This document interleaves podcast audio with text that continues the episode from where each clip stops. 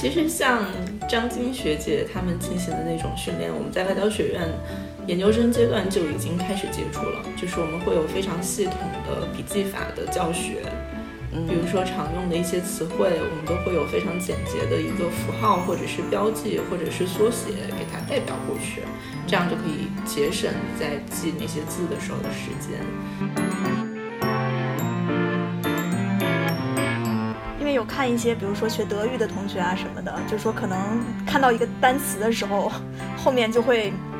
情不自禁，就是直接就会按德语的发音来去念出来，或者怎么样，就好像现在就语言会系统现在就会切换现了，在就是这样，是不是吗？现在就是看到一个英语单词，就想着用普语的方式去把它拼读出来。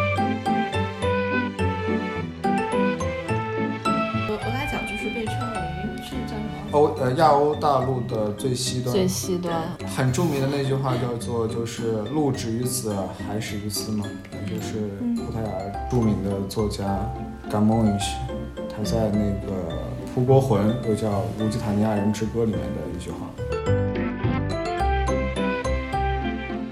Hello，大家好，欢迎收听本期的三人成虎，我是花青。大家好，我是杂艺。 Hello，大家好，我是大熊。我以为至少要给观众一点儿 一点儿期反应待。的时今间天来了两位新两位嘉宾，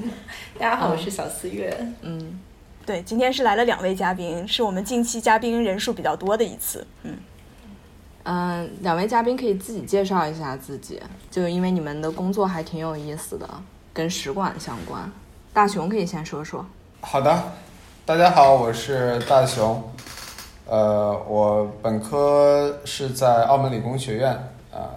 然后研究生是在澳门大学，现在在巴西使馆工作，担任中秘。大家好，我是小四月，我现在是在国家大剧院工作，从事的是文化外交以及国际艺术交流方面的工作。可以称呼你们为两位外交官吗？其实、哦其实没有什么问题， 这个这个叫法其实没有什么问题，嗯啊，这样子啊，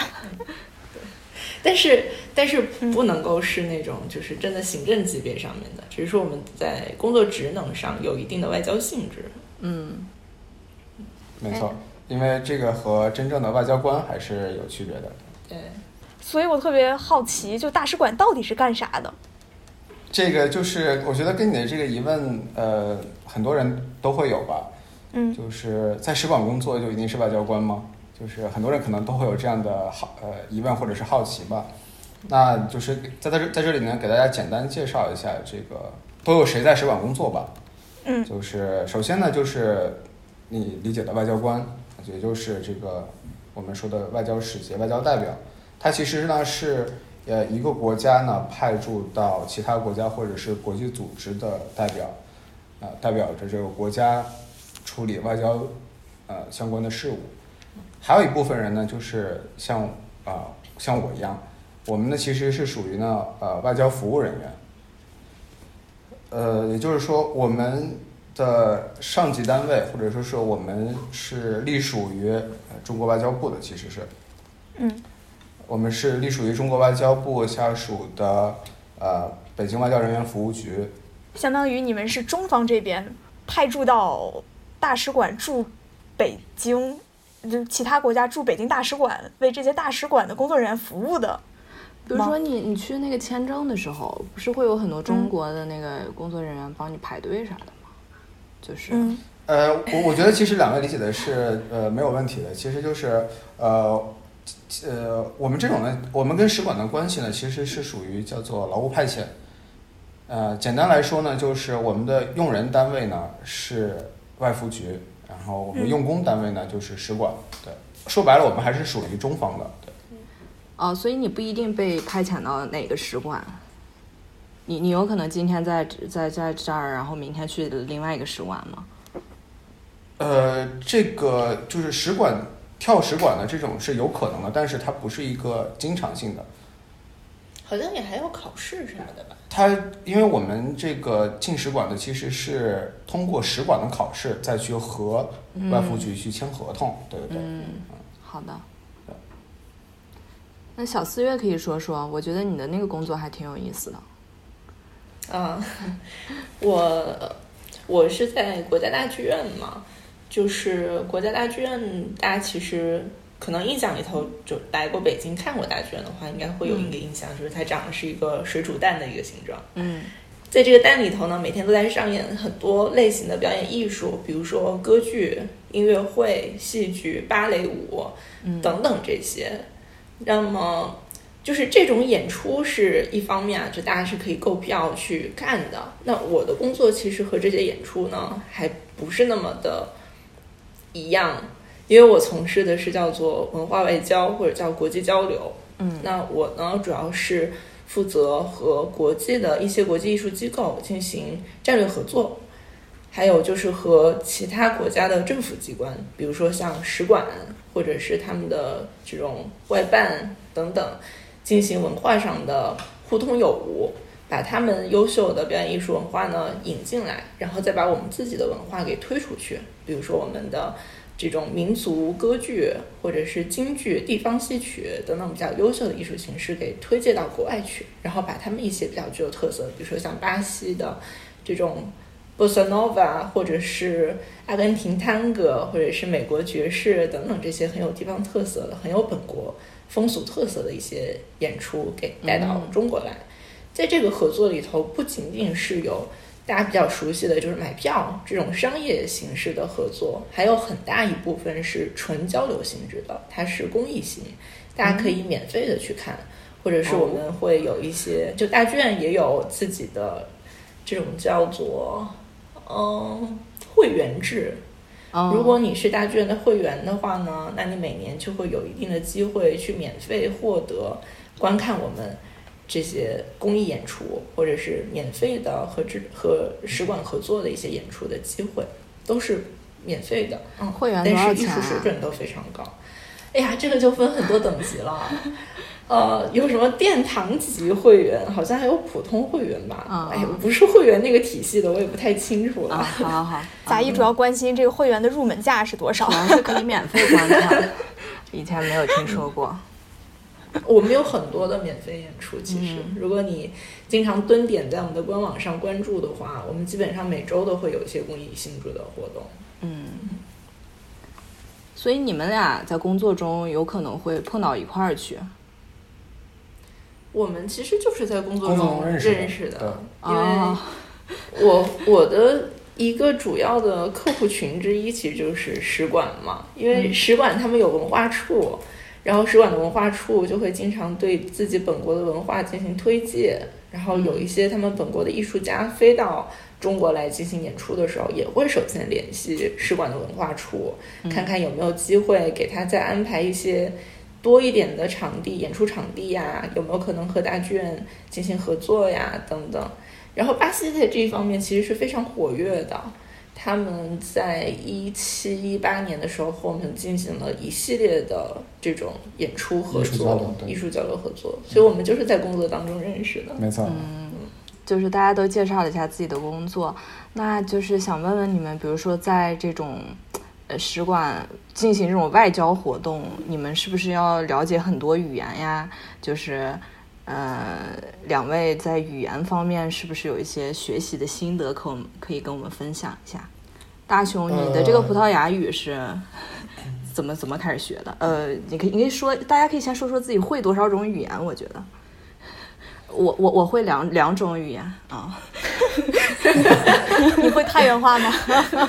我我的我的那个中文就是太太原普通话。太原普通话。太酷！太苦了。对，嗯花青你会几种？你觉得呢？我会比你多吗你？不是刚刚说你还会法语吗？ 但我就蹦几个单词儿叫会嘛。那你这样说，我还会韩语呢，铿锵那，嗯，阿尼亚斯优阿尼欧，塔纳吉从埋哟，就会这几个词儿。我们我先说了，那我我们在工作当中呢，首先呃是用葡语啊，巴西是南美洲唯一一个说葡语的国家嘛，所以呃我们在工作中首要用的工作语言就是葡萄牙语，嗯呃除此以外呢，英语呢也是这个非常常用的工作语言。然后普通话就不说了，这是我们的母语，因为在澳门上学，粤语呢是当地的这个人们日常生活中也也用的语言，所以说呢粤语耳濡目染也会说一些。在澳门也是会常用粤语啊。对，它是它的在日常生活中，虽然它的官方语言是葡萄牙语和普通话，但是粤语呢，呃，也是它是它这个这个日常日常用语日常，对对，使用日语。会其他就我觉得算不上会地了，方的那些就对，就就像很多了吧对方言方言什么的，对。嗯，然后其他小其他小语种有在高中接触过，呃，法语当时也是用第二外语的选修，嗯、西班牙语在大学中也有选修过，对，但是这些其实谈不上会，只是说，呃，有一些比较粗浅的理解了解，然后对于我来说，首先英语的话，我是科班生儿，因为从高中的时候就是在外语学校，高中我是在深圳外国语，当时就我们当时也有二外，二外学的是法语，后来是通过保送去了北京科技大学，在科技大学的外国语学院学的是英语语言文学，当时二外又继续在学法语，然后大学之后又保研到了呃中国外交学院，在外交学院学的是口译，英语口译。嗯，然后又一次 二外选择了法语，所以法语陪伴了我很长一个一段时间吧。然后英语、法语这就两个了。到了工作当中的话，因为我在我们在大剧院，呃，是按地区去分你所负责的领域。然后我所负责的地区是美洲和非洲，非洲那边其实是以法语为主。哦然后美洲的话，除了英语之外，西西班班牙牙，语是最最常用的，基本上整个南美都是西班牙语的天地。然后美国的话，基本上大家多多少少都可以说一点儿西是班牙的，语。是的。这个确实是然后跟大家说一下，感觉对西班牙语快成第二语言了，就是那些什么地对地铁上的那些标识都是双语的， 就是英语对和西班牙语。嗯，你继 续说。所以，所以为了和南美的那些使馆呀，或者是艺术机构打好交道，就自己是了解了一些西语的语法规则呀，还有发音规则等等，但是不算是正式学过，嗯，只是就是直到后来遇到了大熊，嗯然后才开始对葡萄牙语感兴趣。虽然我觉得是上了贼船啊，因为当时 确实葡萄牙语从来没有进入过我的视野，嗯，嗯，就想着有一个免费的老师，不学白不学，所以嗯啊就开始学葡萄牙语。现在也已经学了有将近三年了吧，一嗯，九二零对，就是嗯时间上差不多吧，两年左右吧两，年多，嗯两年已多嗯经学了两对年多的葡萄牙语哎，了。你们这个太厉害了。然后我是想刚问小四月，你说你去外交学院学口译的时候，就是这次那个，比如说大家那个张晶那个小姐姐不是火了啊吗，那是我学姐，啊，对对对，我就想知道，对比如说那个。嗯这种十五分，你们是不是也学这种？就是人家说十五分钟，然后你要全要记下来，然后给人家翻译。我不想知道你记的是啥呀？为啥能够就是一字不差的全说出来？其实像张晶学姐他们进行的那种训练，我们在外交学院研究生阶段就已经开始接触了，就是我们会有非常系统的笔记法的教学，嗯，比如说常用的一些词汇，我们都会有非常简洁的一个符号或者是标记或者是缩写给它代表过去，这样就可以节省你在记那些字的时候的时间。然后在你的语言的组织上面的话，也是会进行特别的训练，尤其是外交学院，它被称为是外交官的摇篮，嗯，所以我们在学习的时候，很多的语料的材料使用的都是外交部以往的，比如说发布会啊，或者是发言人他们的演讲的材料、致辞的材料等等。就这其实是一个，就是从我们学校的性质上来说，就从很早就打起基础了。然后他们到了翻译室之后，肯定又会进行不断的强化训练，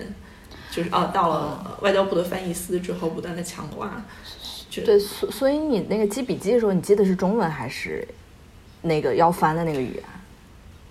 哦，其实是不一定的，那有自己个对，人的习惯。我们对是不一定的，因为它取决于你最后这个输出的时候，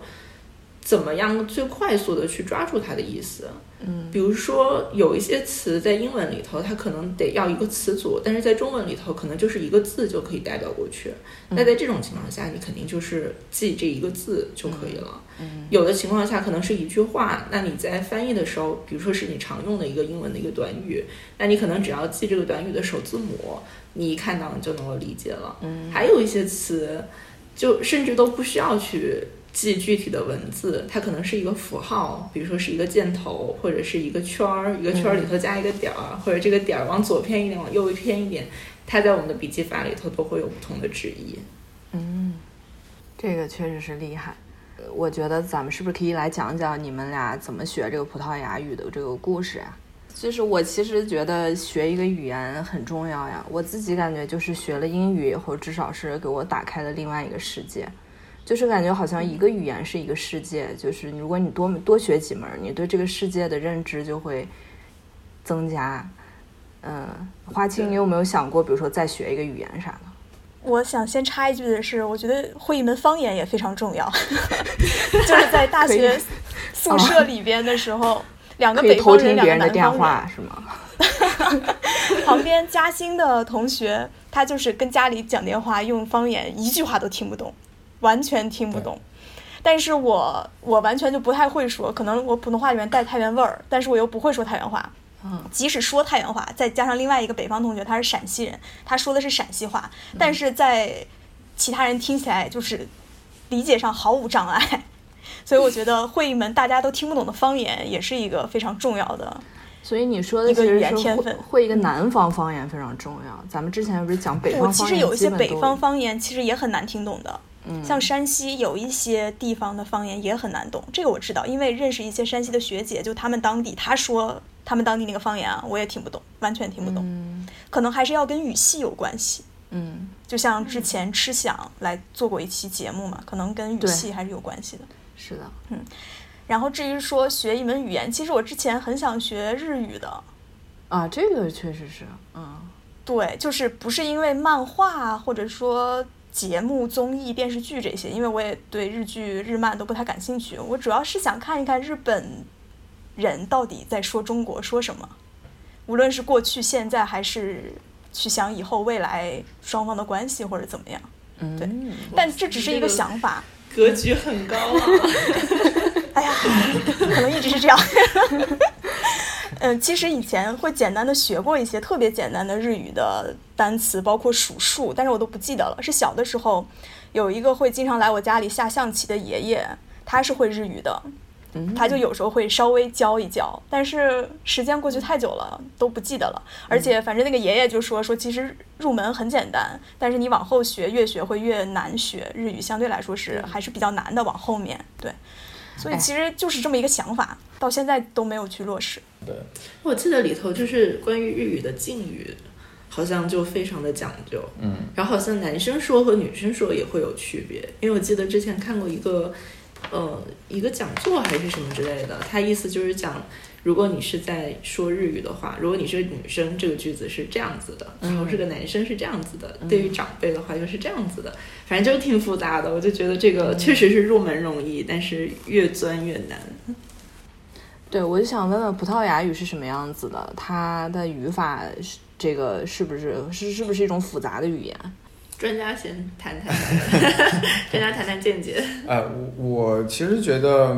葡萄牙语还是嗯比较复杂的。呃，从它这个语法，从它这个句子的结构，呃，以及发音上来说，其实呃比英语，我们先做，因因为我们其实最先接触的外语是英语嘛，就跟英语英语做一个比较的话，其实比比英语要难一些的。但是呢，它这个发音的话，它是一个拼读的这么一个语言，所以说。呃，也是上手会比较容易一些的。但是它里面的语法和时态呢，又比较的复杂，嗯，所以说学到后面还是挺痛苦的。嗯，它会有一个瓶颈期吧。哎，你最开始怎么会选择学葡萄牙语？呃，当时呢是在高三的时候去参加这个某高校的这个自主招生考试，然后呢意外的获得了这么一个保送澳门理工学院的一个名额，呃，也是比较意外吧。然后当时是获得了两个学习的方向，一个是中英翻译，一个是中普翻译。但是考虑到呢，这个澳门呢曾经作为葡萄牙的殖民地，呃，同时呢还是目前呢还是葡萄牙葡萄牙语是作为官方语言之一的。呃，在这么一个背景下，选择葡萄牙语呢，当时觉得非常有市场的这么一个语言。就是葡萄牙语呢，当时也没有现在这么热，然后学习的人数以及开办葡萄牙语专业的学校也没有那么的多，所以呢，就选择了去澳门去学习葡萄牙语。你就是觉得学英语太简单了，没意思。呃，是这个是真真不是这么想的，就觉得是学呃，正是因为学学英语的人多，你想要把英语学得好、学得精，他你要付出的努力会更多。 嗯，对但相对来说，我觉得好像在外语这一块，就是男生相对来说会更有性别优势，就是这个太专有业。了，哪一块儿他们没有？当然这个 杂业，你不要高举。 啊，行行行，咱们先说这个外交这一块儿吧。嗯，呃，如果说是性别优势，这个这个先不说，反正当时班上学这个同学里面男生人数还是非常的少的，可能只占到六七分之一吧。对，对，所以物以稀为贵嘛。我自己倒没觉得理科班的女生，嗯、有有稀什罕么物以稀为贵的。数学系其实也就十分之一的女生。哎，继续继续，对不起，我这个经常被点燃。你就是太敏感。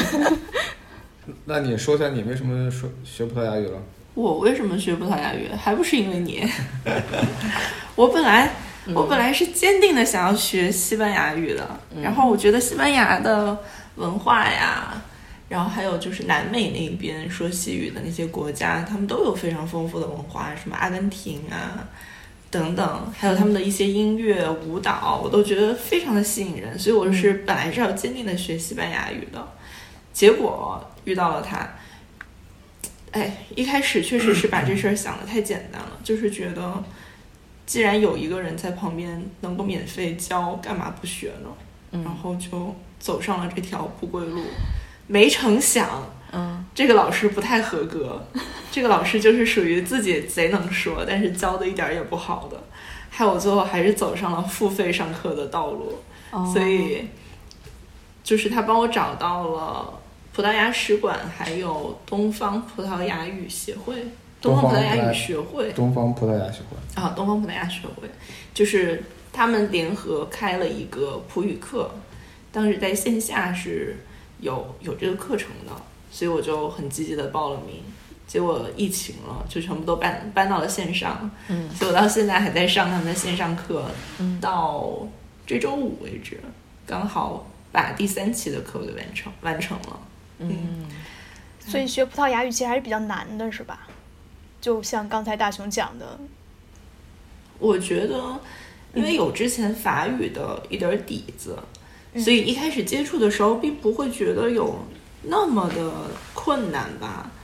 比如，就比如说里头的动词变位啊，等等啊，还有时态的一些变化呀、之类的，就都可以找到一些和法语可以近似或者近可以进行类比的一些地方，嗯嗯嗯所以我觉得还不是很不是那么的难。但是如果你完全没有这种类型的语言的学习经验的话，我觉得可能还是挺难的。毕竟我记得我第一次接触到法语，然后知道它需要进行动词变位的时候，我就觉得天塌了，就是这怎么可能记得住呢？ 什么叫动词当变时变位啊？动词变位的意思就是，比如说你在英语里头，你一个动词，比如说 do 这个动词，嗯，当它遇到第三人称单数的时候，它需要哦变成 does。对对对，这是它的一个动词变位嗯。但是英语里头的动词变位是非常简单的，对它只有这一个单向是的变位。在葡语里头，它是有六个动词变位，也就是说我、你、他、我们、你们、他们，每一个人称后面动词都会变成不同的形态，啊这个叫动词变位。啊，好的，它听起来比较恐怖，但是有一定的规律可循，就是嗯嗯大部大部分还是规则的啊，不规则的呢需要我们额外的去额外去单独记一下记忆，对对对。嗯，但是他说，呃，小四月说这个他还是有这个法语的基础去学这个，呃，普语。口语，对，觉得。是但是我们当时，我们当时那个高中的那个法语呢，其实学的也都比较粗浅，对于他这个呃语法的理解呢，没有那么的深刻。所以说，其实到大学去学普语的时候呢，没有可以太多借鉴的这种语言的背景，就是从零开始学的，然后又是比较陌生的环境，嗯反正这个大一的这个整个学下来是比较痛苦的，然后呃考试成绩呢各种不理想，感觉就是还没有开窍。那后来靠什么开窍了理解 嗯那种感觉，后来后来就是因为我们这个呃大学四年呢，其实呃是大一在澳门，大二大三在葡萄牙，然后大四再回到澳门，就是中间两年呢，呃是去葡萄牙交流， 嗯在那边的时候呢，相当于是我们就有了一个这种沉浸式学习的一个环境。对我们当时同屋的就是室友，他是我们上一届的一个学长，对门呢住的就是呃也是这个项目的学生，他是但他是一个葡萄牙人，他是在那边读大一。我们经常呢就在这个就是呃学校学学学习之余呢，就呃这个经常经常就是在一起呃喝喝酒啊，怪不得欲言又止的，我说咋还不 说呢？呃，就是一些其他的课余活动啊，啊啊啊，呃比对，较丰富。嗯对，嗯其实这些在学习之外的一些活动比较丰富呢，就是其实对学习一个语言，其实还有还是很有帮助的。对，嗯所以说是在那两年当中，不知不觉呢就对普语开了窍，而且还比较感兴趣对，所以一直走了下来。嗯，所以还是要靠日常的吃喝玩乐的过程当中来学习一门语言。对，在对，使用当中去学习吧，嗯，你光从课本上去学，然后没有办法在生活中运用的话，这个是衔接不上的。这个生活当中你用完一次，然后你这个记忆就加深一次。嗯，哎，我问个问题，就是你刚学葡萄牙语的时候，英语会不会就一下忘了？呃，那倒不会，因为在刚学习的时候，为了我们能够学习葡萄牙语，老师还是会用英语来进行一些辅助。所以说我们也是也是从英语逐渐过渡，就是英葡混杂到逐逐渐过渡到纯葡语的这么一个教学过程。对，嗯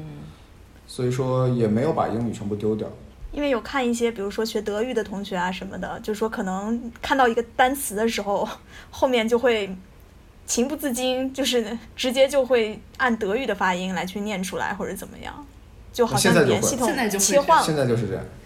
是不是吗？ 现在就是看到一个英语单词，就想着用葡语的方式去把它拼读出来。我觉得呀、这个和这一门语言它的拼读法有多么简单相关。嗯我觉得英语的拼读其实是最难的，因为它里头有很多外来语，然后你在这些外来语的影响下，每一个词的发音，就即使它拼写很类似，但它发音就是会不太一样。嗯比如说英语有里呃英语里头有很多词，它是模仿那种法语的发音，比如说 mentor，对吧？你又不读 mentor，对吧？但它是不一样的。但你如果光看它的长相的话，你根本判断不出它是怎么读的。嗯和它相反呢，法语也好，西语也好，葡语也好，它的发音都相对比较有规则，嗯它的规则性比英语要强很多。所以你学了他们这些语言之后，你见到任何一个陌生的单词，你都会都不可以自觉的对用照那个更规律的拼读法去套用。嗯就是像我之前学法语的时候，我就会不自觉的把所有的不认识的词套成法语的读音，然后现在就会不自觉地把所有的词套成葡语的读音。嗯，你是中间还就是出去兼职教过中文是吗？大熊，对，也是利用课余的时间，在一所幼儿园给小朋友们教中文。嗯就就是，呃，他们当时呢，呃，除了小幼儿园之外，还有几个老师的孩子，就是也想跟我们学中文。就在葡萄牙，汉语热还是在当时是氛围挺强烈对的。氛围氛围非常的好。哎，为什么会想学中文呢？他们他们是纯粹的葡萄牙人，还是说是中国人搬过去，或者是怎么样？还是当时葡萄牙全国就是有这个热潮？他们就是当地的葡萄牙人，他们觉得也是在中国，中国汉语呢是一门就是怎么说呢，在在他们来说是一种呃非常有未来的语言，嗯，非常有市场的语言，跟中国呢有很多的这种合作的机会，呃然后懂中文呢，对于孩子的这个未来的发展呢，都是多了条门路。嗯所以说，当时很多小孩子，就是很多小小学和初中里面，他们都会有这种选中文的选修课。嗯然后幼儿园呢，当时那个幼儿园联系到我们学校，然后老师就推荐我们去几个同学呢，组成一个这个相当于是中文教学这么一个小组，然后就到人家学校里面去给人家做一个中文的这么一个普及和教学。对，那还挺好玩的，而且我没有想到葡萄牙会有这么这种氛围去学汉语，现在还是吗？还是说只是当年某一段时间？我想这个中国这个对学葡萄牙语的这个，就是越来越多的学校开办了葡萄牙语专业，然后越来越多的人去学葡萄牙语。我觉得同时，随着中国跟葡语国家的这种交流不断的增强，葡萄牙语国家的这种汉语热应该是只会是只只增不减的。对，我好像在其他国家，比如说去澳大利亚旅行的时候，也是，嗯就是我还挺震撼的，因为是在澳大利亚一个很偏远的一个小镇子上，特别小的一个小镇子，根本就之前不可能听说。我们也是，呃，开车然后途经的，嗯结果就在那个小镇子上有一个小女孩儿看到我们，然后问我们是哪里人，我们说是中国人，她就直接开始跟我说中文。很小的一个小孩儿，可能也就是十二三岁的一个小女孩儿，嗯完全是金发碧眼的那样一个小女孩儿，就开始跟我、跟我说中文。啊后来他爸爸过来，然后他爸爸就跟我们介绍说，当地有一个中国来的老师在他们镇子上教中文，然后他女儿从小就跟着跟着在那儿学。我就觉得特别神奇，完全是一个名不见经传的小地方，但是他们学中文的热情特别高，而且还真的有中国的老师过去，就跟支教似的，就在那儿开设这种中文课程。嗯，抓住对机这会也练是我口们 语，对，对这也是我们文化实力的一个象征吧。哎，我们这种搞文化外交的，动不动就是要上一下这 种上一下上下高度。自然而然成为一种惯性文。没错没错，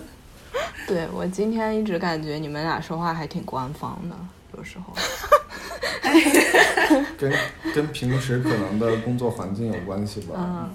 今天其实已经放下放下很多了。嗯嗯，所以大熊相当于是在葡萄牙的那两年时间，突然的通过沉浸式的学习，葡语得到了突飞猛进的发展。我觉得可以这么说，就是说是，嗯，这两年的时光呢，让我对葡萄牙的文化呢有了更，除了对葡萄牙语本身有了更深的理解，我觉得对葡萄牙文化、葡萄牙人都有了比之前更深的了解，所以说这也是这个成绩提高的一个原因吧。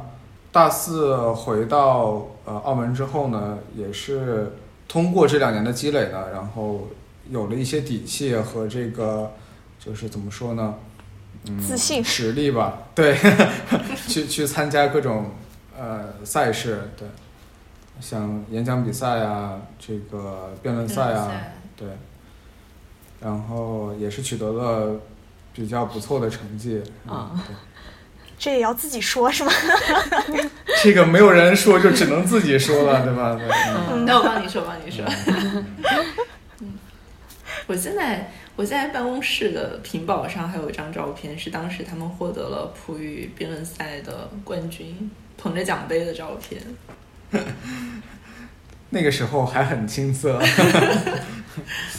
对据说是你们学校取得的第一个冠军。哎，这个葡啊语对辩论赛是是全世界的吗？那种？呃，它现在还没有推广为全世界的，它最初是我们呃澳门理工学院自己内部的一个比赛，嗯然后呢，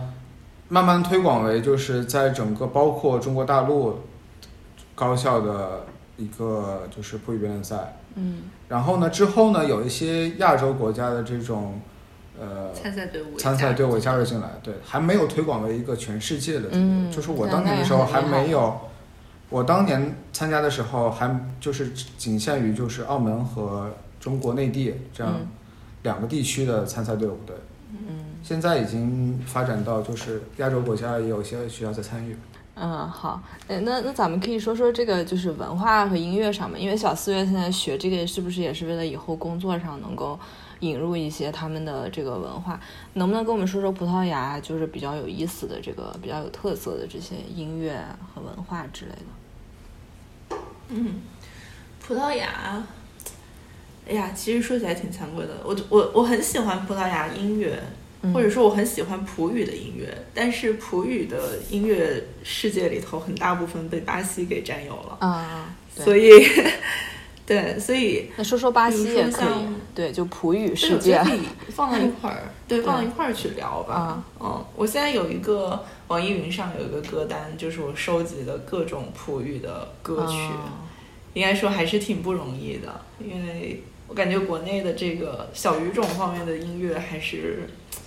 比较比较少，能进入到中国视野的这种，哎呀，都是凤毛麟角呀，嗯反正倒还挺好听的，对。然后也是，我觉得和巴西使馆进行这种文化交流活动的过程中，也让我认识了很多巴西的艺术家呀、音乐家呀，或者是他们以前比较有名的一些音乐家，嗯，还有一些作曲家。就我不知道有多少人会意识得到自己在听的其实是巴西音乐，比如说是波萨诺瓦，像国内之前一直很就还挺有名气的吧，那个小野丽莎，嗯，嗯嗯。小野丽莎其实唱了非常非常多的巴西音乐、巴西的歌曲。哎，小野丽莎就对是出生在巴西的日本人吧？她是，对她是她在那儿对住了对很对长时间，应该。对，所以我觉得她也是对于巴西音乐向呃中国的观众进行推广啊，做出了很大的贡献。其实大剧院还时不时的请小野丽莎过来进行演出，嗯，对，像她的观众还是热情还是很高的。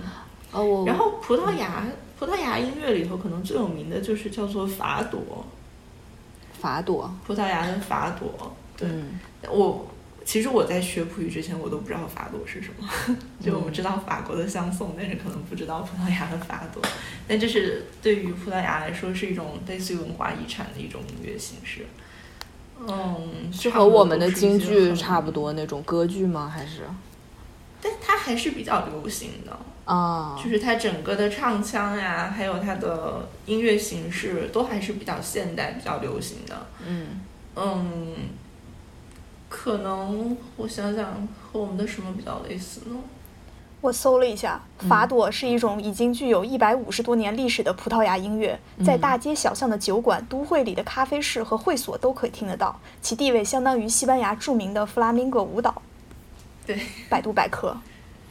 对它对它其实是呃葡萄牙的一种民谣嘛，对，民谣民谣哦歌曲。呃，其实我觉得学葡语有一个很大的好处是，呃，这葡语国家是踢球儿都挺好的，足足球儿感觉可以。嗯，对，那我就想问问你们有没有接触过这些球星啥的，比如说 C 罗？接触是肯定接触不到的，但是接触他家开的酒店还是可以的。啊，他家是有什么酒店啊？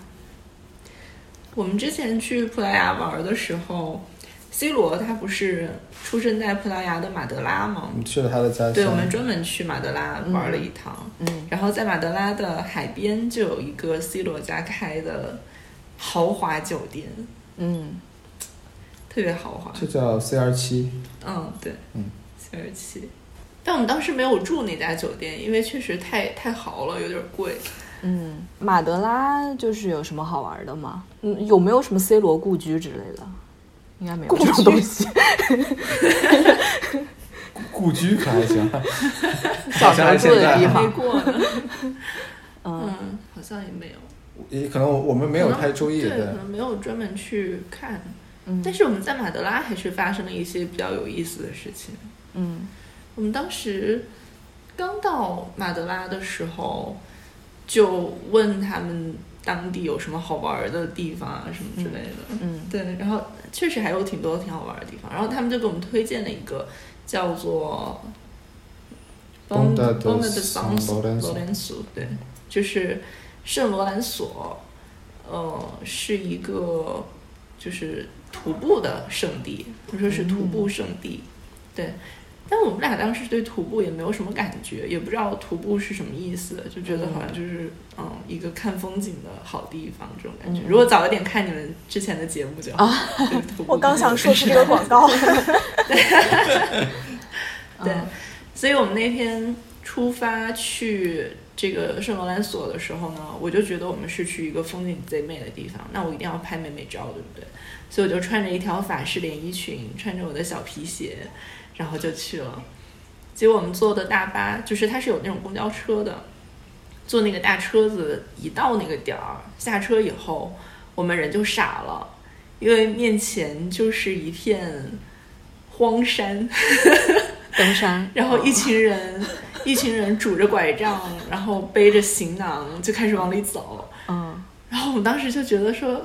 怎么会是这样的呢？嗯毕竟我还穿的那么美，对不对？嗯但是都已经到了，然后车子一时半会儿也没有回去的车，所以就硬着头皮往上走。走然后然的后那天还暴晒，对，那天还天气巨好，嗯艳阳高照，然后穿着那条连衣裙，外头还搭了一个就是那种呃小针织衫，走的我巨热，然后实在忍不了了，就把小针织衫给脱了。后来反正玩了一天，就确实风景也很好，然后玩了一天，晚上回到酒店以后。凡是没有被衣服遮挡的地方，全部都被晒伤晒了吧成了红色，全部都是红色，然后巨痒，特别疼，巨痒。嗯，嗯，哎，葡萄牙让是我不是这个这个阳光就是特别好呀？我感觉美国人特别喜欢去葡萄牙，距离也比较也是最近的，其实离欧洲就是嗯嗯美国尤其是尤其是英国吧，他们很喜欢到葡萄牙去度假，嗯也是晒太阳连续对从一七年开始，一七年然后连续四年，它是获得了这个欧洲最佳旅行目的地的这么一个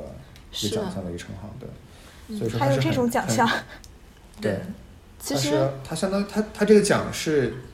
这个旅行界的奥斯卡奖，对，它是、嗯还是分量很高的。就其实纽约到里斯本大概也只要六个小时，然后从纽约到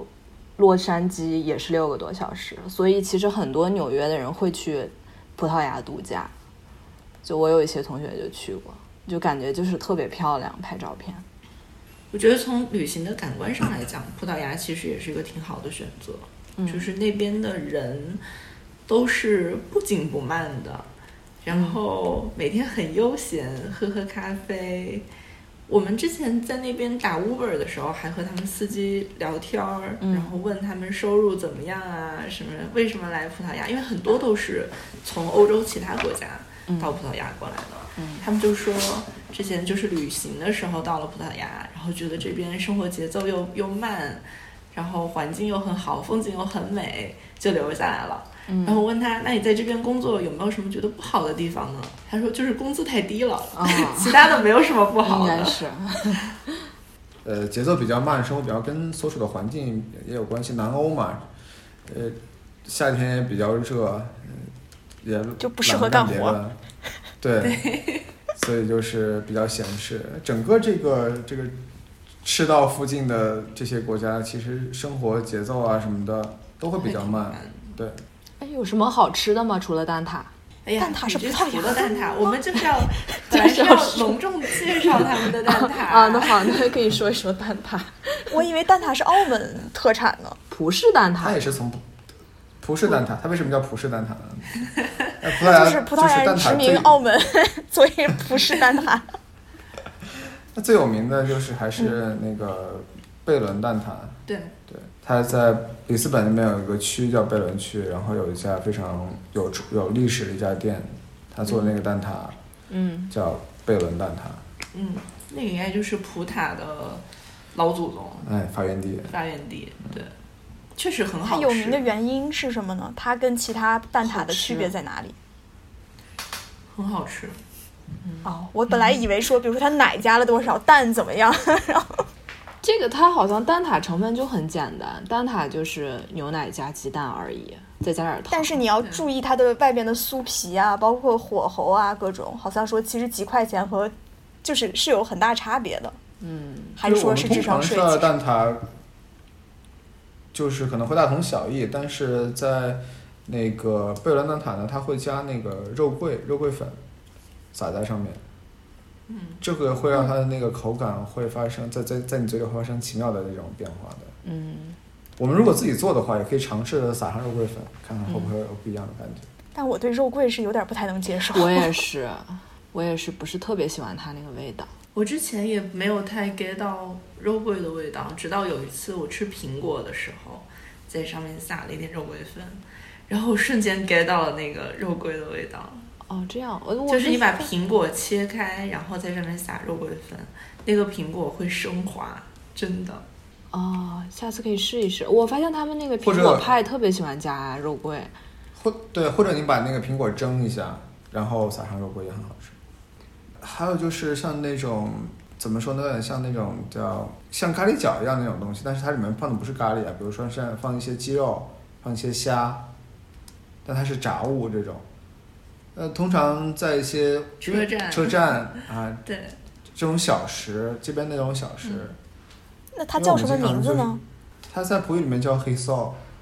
体臊嗯，西如果是如果是它就是有馅儿的这种虾饺，就是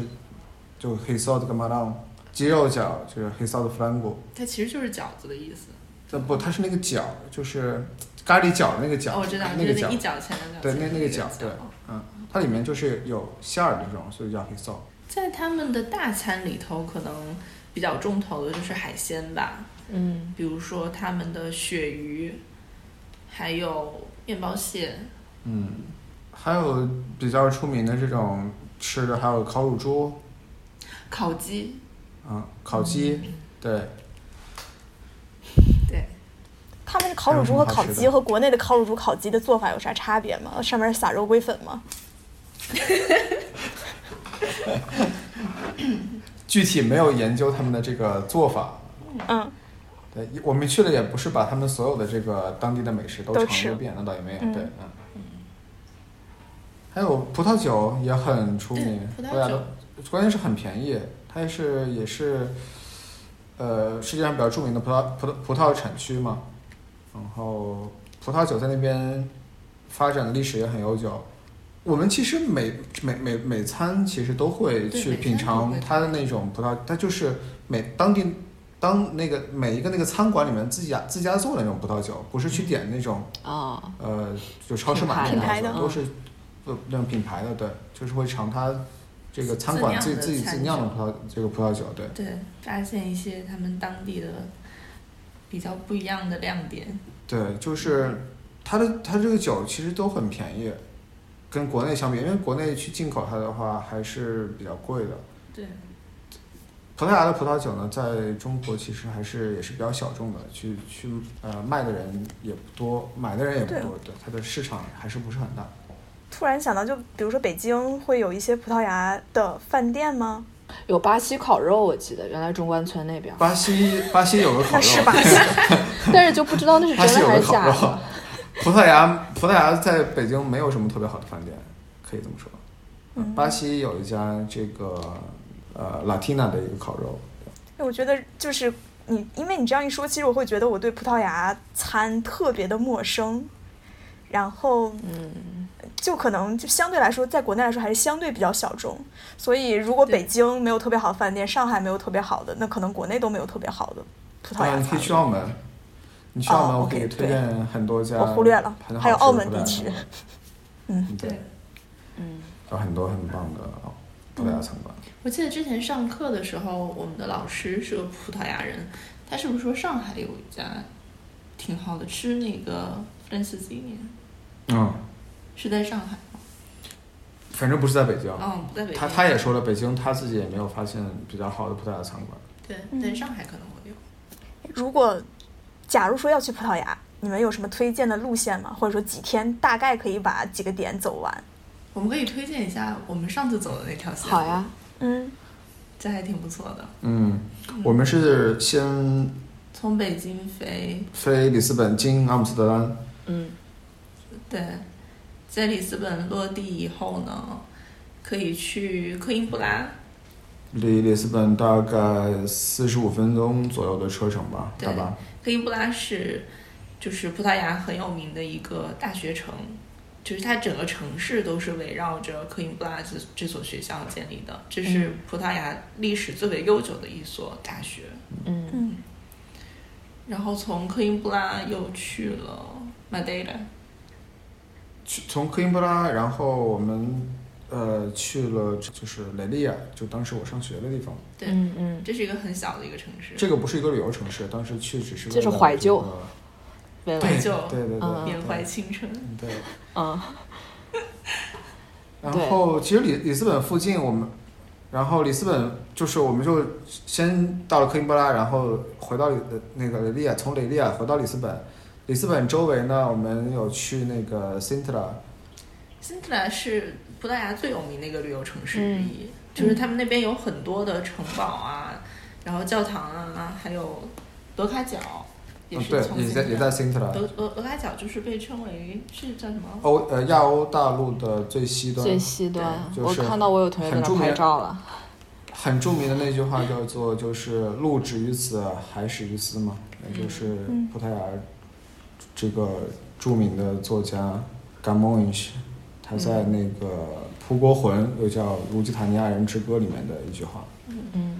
但其实辛特拉辛特拉是我最不喜欢的一个城市，哦，对我其实我们两个都最不喜欢辛特拉，不是很喜欢，为什么？因为人太多了。就是旅游味儿太重了，嗯感觉是完全就就很像现在的什么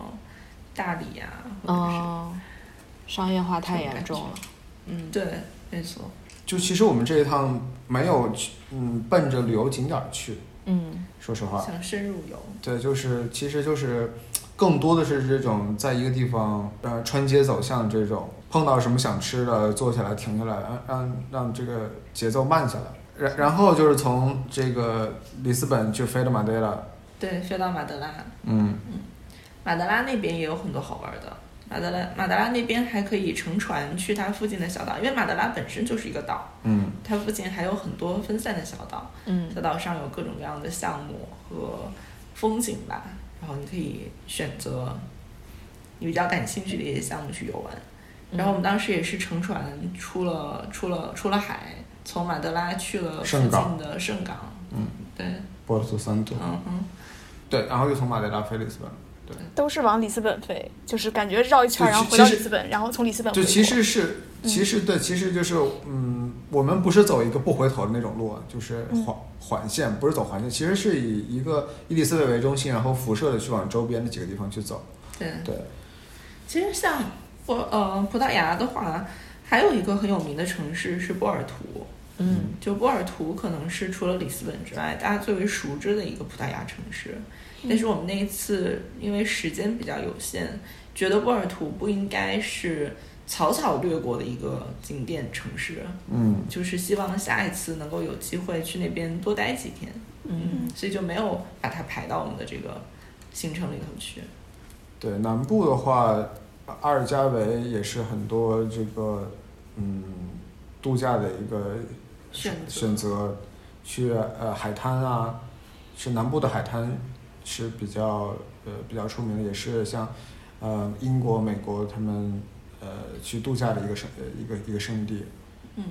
所以这么一圈下来，觉得哪一个城市最好，或者说最推荐给三人成虎的听众？如果我真的我从来没去过葡萄牙，我现在想去，我就去一个地方，你说去哪儿？嗯里斯本呗，只有飞机能里斯飞。本还要去里斯本，飞机只能还要去里飞斯那本，还要去里斯本。你如果只去一个地方的话，你飞机就飞那儿，你最好还是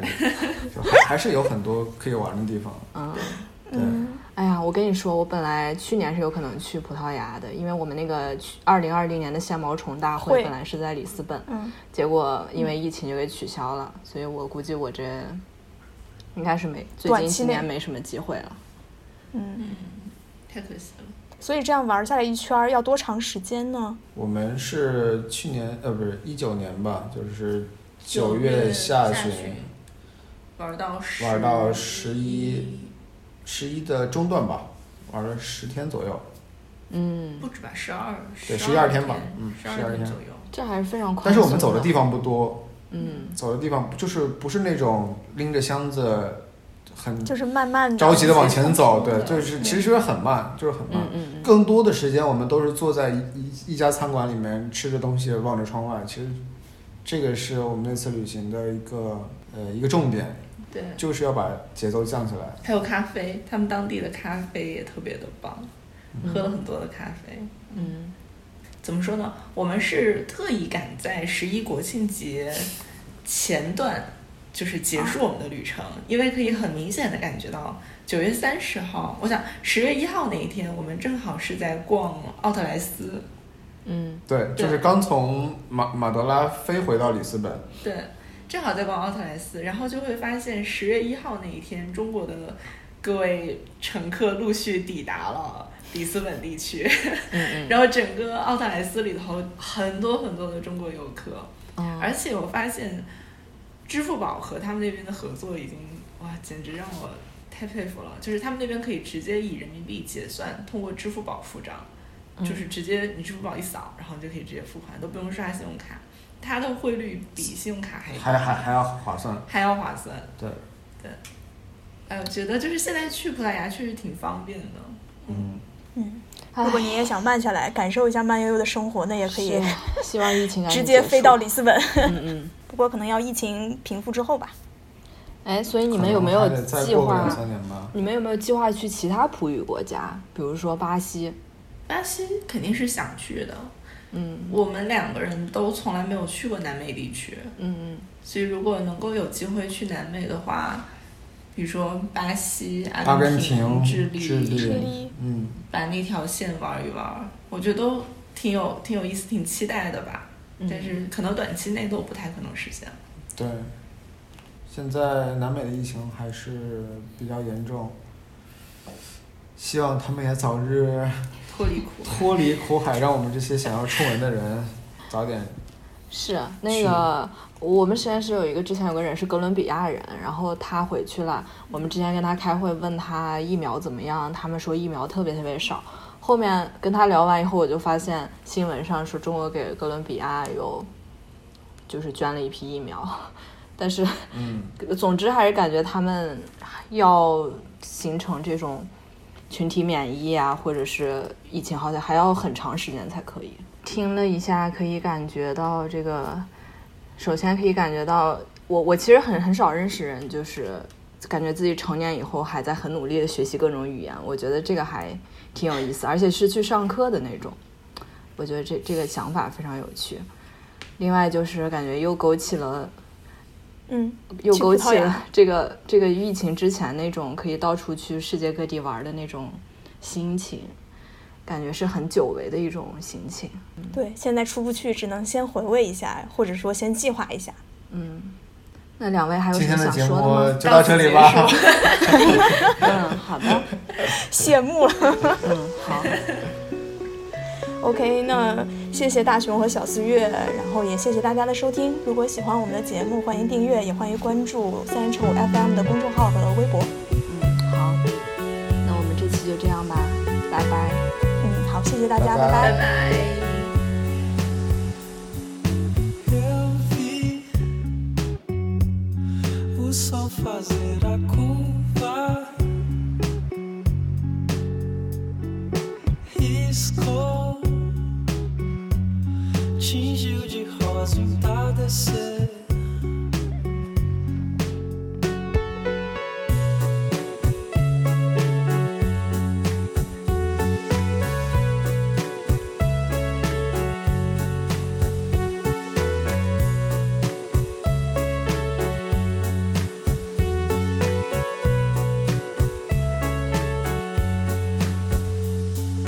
Aqui